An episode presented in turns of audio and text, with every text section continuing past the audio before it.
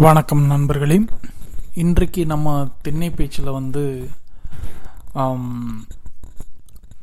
எதை பற்றி பேச போகிறோன்னா நெசவு அப்படிங்கிற ஒரு தொழில் அது என்னுடைய வாழ்க்கையில் எப்படி இருந்தது அது என்னுடைய வாழ்க்கையில் ஏற்படுத்திய தாக்கங்கள் என்ன அப்படிங்கிறத நான் பேச போகிறோம் நெசவு அப்படிங்கிறது கைத்தறி தான் சொல்லணும். கை கைத்தறிங்கிறது தறி அப்படிங்கிறது வந்து அந்த ஊடையும் பாவையும் சேர்க்கிற அந்த இயந்திரம் தான் தறின்னு சொல்கிறாங்க நிறைய பேர் பார்த்துருப்பீங்க. ஸோ அதை வந்து வீட்டில் வச்சு துணி வந்து உற்பத்தி செய்வாங்க. நூல் வந்து கிடைக்கும். அந்த நூலை வந்து உற்பத்தி செய்வாங்க. ஸோ எங்கள் ஊரில் வந்து இரண்டு வகையான கைத்தறி இருக்குது ஒன்று வந்து கதர் ஆடைகள் கதர் கடைன்னு சொல்கிறேன் இல்லையா? காதி பவன். அது வந்து மகாத்மா காந்தி ஏற்படுத்தின ஒரு இயக்கத்தின் விளைவாக உருவான நிறுவனம் தான் காதி பவன். அதாவது சுய சார்பு கொள்கையின் அடிப்படையில் மக்களுக்கான துணிகளை மக்களே தயாரித்து கொள்ளும் ஒரு அமைப்பு அந்த மாதிரி சொல்லாதே. ஸோ அதில் எப்படி அப்படின்னா கதர் அஹ், கதர் ஆடைனா கதர் துணி செய்பவர்கள் ஒரு வகையான நெசவாளிகள். இன்னொரு வகை நெசவாளிகள் எங்க இருந்தாங்கன்னா கோராப்பட்டு அப்படின்னு சொல்லுவாங்க. அதாவது சீலை சேரீயை வந்து நெய்பவர்கள் அப்படிங்கிற ஒரு ஒரு ப வகுப்பினர் இருக்காங்க.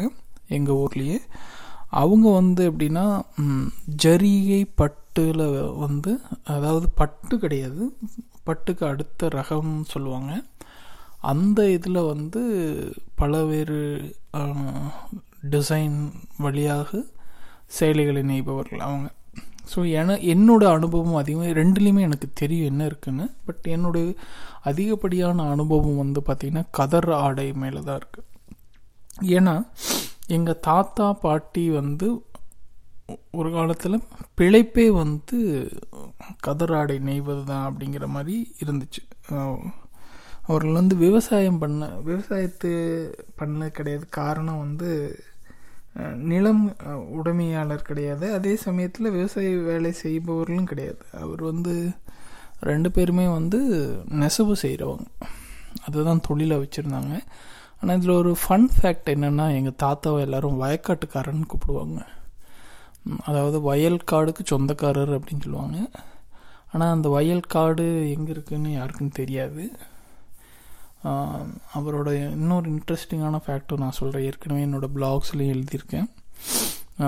எங்கள் தாத்தாவோட சொந்த ஊர் பார்த்திங்கன்னா ராக்கியாபாளையம். திருப்பூர் பக்கத்தில் இருக்க போகிற வழியில் இருக்க ராக்கியாபாளையம் அப்படிங்கிற ஊர். ஸோ அங்கே தான் என்னோடய தாத்தாவின் ஒரு அப்பா வகை தாத்தாவின் உறவுகள்லாம் இருக்கிறாங்க. அங்கேயும் நெசவு தான். அப்படி நெசவு செஞ்சுட்டு இருக்கும்போது அந்த ஊரில் பாவு தோய்தல் அப்படின்னு சொல்லுவாங்க. அப்படின்னா அந்த நூல் வந்து பாவு வந்து நமக்கு வந்துடும் கதற்கடையில் கொடுப்பாங்க. அதை வந்து கஞ்சி போட்டு பதப்படுத்தணும். அதுக்கப்புறம் தான் நீங்கள் ஆடையை நெய்யும் போது அது நல்லா ஸ்டிஃபாக இருக்கும். ஸோ அந்த பதப்படுத்துகிற ப்ராசஸ் பேர் என்னென்னா பாவு தோய்தல் அப்படின்னு சொல்லுவாங்க.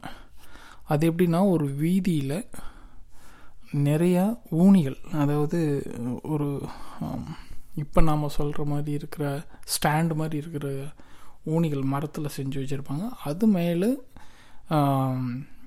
நூலை வந்து ரெண்டு பக்கம் இழுத்து பெருசாக கட்டி அதாவது அந்த மொத்த துணியோட நீளம் எனக்கு தெரிஞ்சது ஒரு பத்து பதினஞ்சு மீட்டரே இருக்கும். அந்த அளவுக்கான ப- நூல் நூல்கள் ஒரு நூல் இல்லை நிறைய கத்தையான நூலை வந்து விரித்து அதில் வந்து ரெண்டு மூணு தடவை வந்து கஞ்சி போடுவாங்க. கஞ்சி போட்டு காய வச்சு பிறகு எடுத்துட்டு அதை வந்து நெய்வதற்கு பயன்படுத்துவாங்க. இது ஒரு ப்ராசஸ் எல்லா நெசவாளிகளும் சேர்ந்து செய்கிற வேலை. குறைஞ்ச ஒரு நாலஞ்சு நெசவாளிகள் இருப்பாங்க. ஒவ்வொரு நாளும் ஒருத்தர் இன்னொருத்தருக்கு போய் உதவி செஞ்சு இது பண்ணுவாங்க இதை அந்த ப்ராசஸில் இ- அப்படி இருக்கும்போது பார்த்திங்கன்னா இந்த கஞ்சி வந்து கொஞ்சம் வழுக்கும் தன்மையாக இருக்கும். அப்போ வந்து தாத்தா வந்து அந்த மாதிரி இதில் ஏதோ வழுக்கி விழுந்துட்டாரு. அப்போ சுற்றி இருந்த மற்றவர்கள் ஒரு பக்கத்து வீட்டுக்காரங்க அந்த மாதிரி அங்கே வேலை செஞ்சுட்டு இருந்தவங்க சிரிச்சிட்டாங்க. அதாவது ஒரு நையாண்டியாக சிரித்த உடனே எங்கள் தாத்தாவுக்கு ரொம்ப கோபம் வந்துடுச்சு ரோசம் வந்துடுச்சு கோபத்தை விட ரோசம். எனக்கு கீழே விழுந்தா வந்து எடுத்து விடணும் பரிதாபப்படணும் அதை விட்டு சிரிக்கிறீங்களே நீங்கள்லாம் வந்து மனுஷங்களா அப்படின்னு சொல்லிட்டு இந்த ஊரும் வேண்டாம் இந்த மனிதர்களும் வேண்டாம்.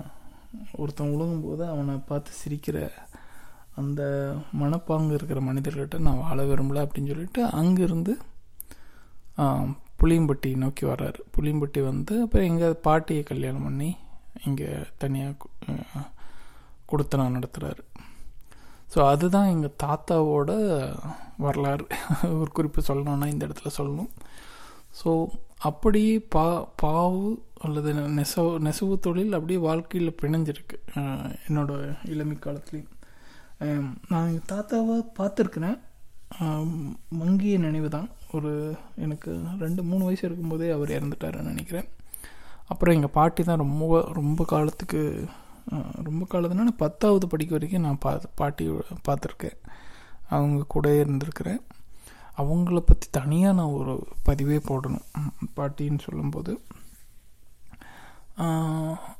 ஸோ இப்போ நெசவை பற்றி நம்ம பேசிகிட்டு இருக்கும்போது நான் ஏற்கனவே சொன்ன மாதிரி நெசவு தான் எங்கள் தாத்தாவுக்கும் பாட்டிக்கும் தொழிலாக இருந்துச்சு. பிற்காலத்தில் எங்கள் அம்மாவுக்கும் கூட கொஞ்சம் அப்பாவும் அம்மாவும் நெசவு செஞ்சாங்க. அப்போ வந்து எப்படின்னா மாற்றி மாற்றி ஷிஃப்ட் மாதிரி போட்டு நெசவு செய்வாங்க எங்கள் வீட்டில் பெரும்பாலும் எங்கள் அப்பாவுக்கு வந்து ந அரசு வேலை கிடைச்சதுக்கப்புறம் மேபி அதுதான் வந்து முழு நேர தொழிலாக மாறுச்சு. அது வரைக்கும் இந்த நெசவு வந்து தொழிலாக இருந்துச்சு. அது எப்படின்னா ஏற்கனவே நான் சொன்ன மாதிரி காதி பவன் கதற்கடையில் போய் அந்த வாரத்துக்கு தேவையான நூலை அவங்க கொடுப்பாங்க. பாவு நூல் ரெண்டுமே கொடுப்பாங்க. இதில் பாவுங்கிறது வந்து நீளமாக இருக்கும். இடையில இருக்கிற இது வந்து ஊடு பாவுன்னு சொல்லுவாங்க. அது வந்து தனியாக இருக்கு அது தனியாக வரும். ஸோ அதை வந்து ஒரு கருதுன்னு சொல்லுவாங்க. அந்த கருது வழியை அந்த குழாய்களை மாட்டி அந்த குழாயில் வந்து தார் சுற்றுவாங்க தார் சுற்றி அதை எங்கள் பாட்டி செய்கிற வேலை. அவங்க அந்த பெரிய ராட்டையில் சுற்றி சின்ன சின்ன கருதை மாற்றுவாங்க அந்த கருதை வந்து எதுக்கு அப்படின்னா அதுதான் வந்து நாடா அப்படின்னு சொல்லுவாங்க. நா நாடாங்கிறது வந்து அந்த நீளமான நூல்களுக்கு இடையில் போய் போய் இது வந்து அந்த நூலை துணியை வந்து உருவாக்குறதுக்கு பயன்படும் ஸோ அந்த நாடாவுக்குள்ளே போகிற மாதிரி ஒரு சின்ன தார்குழலில் இந்த நூலை சுற்றி அதை வந்து கொடுப்பாங்க தாத்தாவுக்கு. தாத்தா அதை பயன்படுத்தி பயன்படுத்தி இது பண்ணுவார். நூல் துணியை வந்து உற்பத்தி செய்வாங்க. ஸோ அதிகபட்சம் ஒரு வாரத்தில் ரெண்டு வேஷ்டி அல்லது மூணு வேஷ்டி அவங்களால செய்ய முடியும். அதற்கான கூலி வந்து அஞ்சு ரூபா ஆறுரூபா ஏழு ரூபா ஒரு வகையில் பதி நாற்பது ரூபா வரைக்கும் நான் பார்த்த மாதிரி எனக்கு ஞாபகம். அந்த வாரத்துக்கு போய் அதை கதற்கடையில் கொடுத்தோன்னா அவங்க நாற்பது ரூபாய்க்கு எடுத்துகிட்டு நமக்கு நாற்பது ரூபா திருப்பி கொடுப்பாங்க. காசு கொடுப்பாங்க. ஸோ நம்ம வந்து அந்த நூல் தார் அதை மட்டும் வாங்கி நம்ம உற்பத்தி செய்கிறது தான் நம்ம வேலை. ஸோ கதற்கடையில் என்ன பண்ணுவாங்கன்னா அதை பேக் பண்ணி அவங்க கதர் ஆடைகளை விற்றுருவாங்க ஸோ அது வந்து ஒரு சுயசார்பு இயக்கம். அது வழியாக வந்த கடைகள் அப்படின்னு. இதில் தொழில் அப்படிங்கிறத தாண்டி எங்கள் அப்பாவுக்கு வேலை கிடைச்சதுக்கப்புறம் எங்கள் குடும்பம் ஓரளவுக்கு சுமை இல்லாமல் சமாளிக்க முடிஞ்சதுன்னு நான் நினைக்கிறேன். ஆனால் என்னை சுற்றி இருந்த மற்ற மக்கள் எங்கள் வீட்டை சுற்றி இருக்கவங்க எல்லாருமே உறவினர்கள் தான். அவங்களுக்கு எப்படி வாழ்க்கை அமைஞ்சது அப்படிங்கிறது கொஞ்சம் எனக்கு தெரிஞ்சு எங்கள் வீட்டுக்கு பின்னாடி வந்து மாரப்பன் அப்படிங்கிற ஒரு மாமா இருந்தார். அவருக்கு வந்து ரெண்டு பெண் பிள்ளைகள். அவருக்கு கால் சிறிது ஊனமாக இருந்தது. அப்போ வந்து அவருக்கு நெசவு தான் முழு நேர தொழில். அவரும் அவருடைய மனைவியும் மாறி மாறி வந்து நெசவு செய்வாங்க. அப்போ நெசவு செய்யும்போது வரவு செலவு எல்லாமே சரியாக இருந்துச்சு. ஆனால் ஒரு கட்டத்துக்கு மேலே இந்த விலைவாசி அதிகமாகும்போது அதை சமாளிக்கக்கூடிய வருமானம் அந்த நெசவு தொழில் அவருக்கு கிடைக்கல. அவருக்கு வேறு எதுவும் பண்ண தெரியல. வேறு தொழிலும் தெரியல. ஒரு கட்டத்தில் வந்து அந்த பிள்ளைகள்லாம் எனக்கு தெரிஞ்சு நல்லா படிப்பாங்க. ஒரு கட்டத்தில் அவங்க அந்த இருந்த வீட்டை விட் விற்று விட்டு திருப்பூர் நோக்கி போயிட்டாங்க. ஸோ திருப்பூர் போகும்போது போனது தான் எனக்கு தெரியும். அதுக்கப்புறம் நான் அவங்கள பார்த்ததும் இல்லை. கொஞ்சம் சிக்கலோடு இருந்து தான் அவங்க போனாங்க. அது ஒரு பெரிய குடிபெயர்ப்புன்னு தான் நான் சொல்லணும். கால மாற்றமும் சூழல் மாற்றமும் ஒரு குடும்பத்தையே வந்து ஒரு இடத்துல இருந்து இன்னொரு இடத்துக்கு அனுப்பிச்சு. ஸோ அவங்க திருப்பூர் எப்படி அப்படின்னா எங்களுக்கு வந்து எங்களை சுற்றி திருப்பூரை சுற்றி அங்கே போனால் எப்படி இருந்தாலும் நீங்கள் காசு சம்பாதிக்கலாம். நல்ல காசு வரும். வேலை இருந்துகிட்டே இருக்கும். ஸோ அப்படியே அவங்க குடும்பமாகவே அங்கே போனாங்க. அதுக்கப்புறம் அவங்கள பற்றி தெரியல. அதற்கப்புறம் வந்து இன்னொரு பக்கத்து வீட்டில் அவங்களும் நெசவு தான். பட் அவர்கள் பசங்கள்லாம் வந்து வெவ்வேறு தொழில் செய்ய ஆரம்பிச்சிட்டாங்க படிச்சுட்டு. ஸோ அதனால் அந்த குடும்பம் வந்து கரை கண்டுடுச்சுன்னு சொல்லணும். அது இல்லாமல் வேறு சிலரும் செஞ்சாங்க பட் அவர் அவர்களை பற்றி நமக்கு அதிகமாக எனக்கே தகவல் இல்லை. ஸோ மற்றவர்கள் வந்து பெரிய சாதனை செஞ்சவங்களும் இருக்காங்க. நெசவு இல்லாமல் துணி சார்ந்த தொழில் செஞ்சு சாதனை செஞ்சவங்களும் இருக்காங்க. அதை பற்றி நம்ம அடுத்த இன்னொரு விரிவான எபிசோடில் பேசலாம். ஸோ இந்த மாதிரி நெசவு தொழில் அப்படிங்கிறது வந்து ஒரு பெரிய தொழிலாக நமக்கு நமக்கு இடையில் இருந்துச்சு. இதில் ஏற்கனவே நான் சொன்ன மாதிரி வாரம் சனி எனக்கு தெரிஞ்ச லீவெல்லாம் கிடையாது இதில். ஞாயிறு முதல் சனி வரைக்கும் நெய்து சனிக்கிழமை கொண்டு போய் கதற்கடையில் கொடுத்து காசு வாங்கிட்டு வருவாங்க. அப்புறம் அன்னைக்கான அந்த வாரத்துக்கான செலவை செஞ்சுட்டு மறுபடியும் அடுத்த வாரம். அப்படி இதுதான் அங்கே இருக்கிற நிகழ்வு. வீடுகளில் பார்த்திங்கன்னா ஒரே ஒரு குண்டு பல்பு தான் இருக்கும். கரண்ட்டு செலவும் அதிகமாக இருக்கணும். பத்து ரூபா பாஞ்சு ரூபா. அதுக்குள்ளே தான் அவங்க ம பில்லே வரும்னு நினைக்கிறேன். அதை விட கம்மியாக தான் வரும். அதை வச்சு தான் வந்து குடும்பத்தையும் ஓட்டுவாங்க. நாற்பது ஐம்பது ரூபா தான் ஒரு வரு வாரத்திற்கான வருமானம் அதை வச்சு தான் அவங்க குடும்பமும் நடத்துகிற மாதிரி இருக்கும். மக்கள் இப்போ நான் யோசித்து பார்க்குறேன். இப்போ நான் இருக்கிற நிலையில் நான் எங்கேயோ வந்துட்டாலும் அந்த நிலையில் இருந்த மக்கள் அதை தாண்டி எப்படி சமாளிச்சிருப்பாங்க அந்த சூழலை அவர்கள் வந்து எங்களுக்கு பாவம் நாம் பாவம் நெய்யும் போதோ அல்லது நம்மளிடம் பழகும் போதோ அவ்வளவு சுய கௌரவத்துடன் இருந்தவர்கள். ஒரு காலகட்டம் அவர்களை தன் இருப்பிடத்தை விட்டு ஓடச் செய்கிறது. அந்த மனிதர்கள் அவர் எப்படி ஃபீல் பண்ணியிருப்பாங்க? நம்ம இத்தனை நாள் வாழ்ந்த இடம் ரெண்டு பெண் வச்சுட்டு நம்ம இந்த ஊரை விட்டு போகிறோம் சுற்றி இருக்கவங்க என்ன நினைப்பாங்க? அதெல்லாம் சிந்திக்கிறவர் தான். ஆனால் சிந்தி வேறு வழி இல்லாமல் அவர்கள் போக வேண்டிய கட்டாயத்துக்கு ஆளாயிருக்காங்க. இல்லையா? யார் உதவி செஞ்சா அவங்களுக்கு?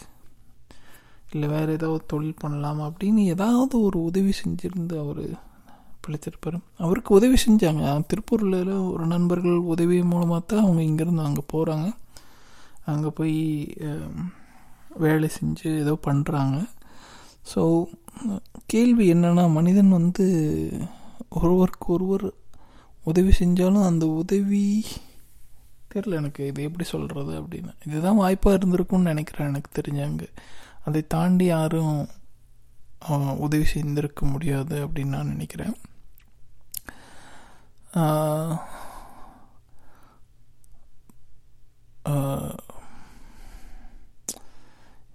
வாழ்க்கை உண்மையிலுமே ஒரு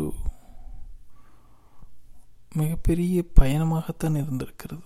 பின்னோக்கி பார்க்கும்போது அது ஒரு அருமையான அனுபவங்களை தந்திருக்கிறது. வறுமை ஏழ்மை இதெல்லாம் என்னன்னே தெரியாமல் தான் நம்ம அனுபவித்து இந்த நிலைமைக்கு வந்திருக்கோம். அதனால்தான் நம் மனிதர்களின் அனைத்து நிலைகளையும் நம்மால் புரிஞ்சுக்க முடியுது. இதோடு நான் இன்னைக்கு என்னோட திண்ணை பேச்சு நிறுத்திக்கிறேன். நாம் மீண்டும் அடுத்த பாட்காஸ்டில் சந்திப்போம்.